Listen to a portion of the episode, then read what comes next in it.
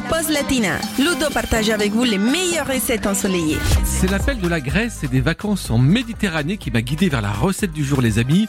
Je vous propose en effet de réaliser de belles pitas orientales aux légumes.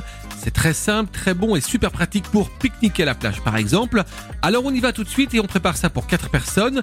Il nous faut donc 2 aubergines, 4 pains pita, 8 cuillères à soupe de mélange zaatar, 2 belles tomates type tomate marmande, un oignon, 8 brins de coriandre, 5 cuillères à soupe d'huile d'olive, une cuillère à café de mélange d'épices, le fameux ras à la noute, du sel et du poivre.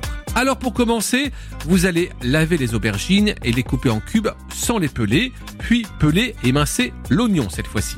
Ensuite, vous versez la moitié de l'huile dans une sauteuse et vous faites blondir l'oignon deux minutes. Vous ajoutez les cubes d'aubergine, vous assaisonnez et parfumez de ras à la. Vous laissez cuire 30 minutes à feu doux en mélangeant le plus souvent possible et vous ajoutez si nécessaire un petit peu d'eau.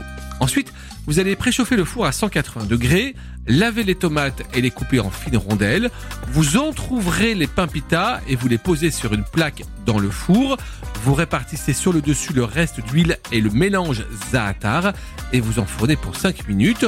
Ensuite, une fois qu'elles sont bien croustillantes, vous allez garnir les petites miches de pain pita avec le mélange aubergine-oignon.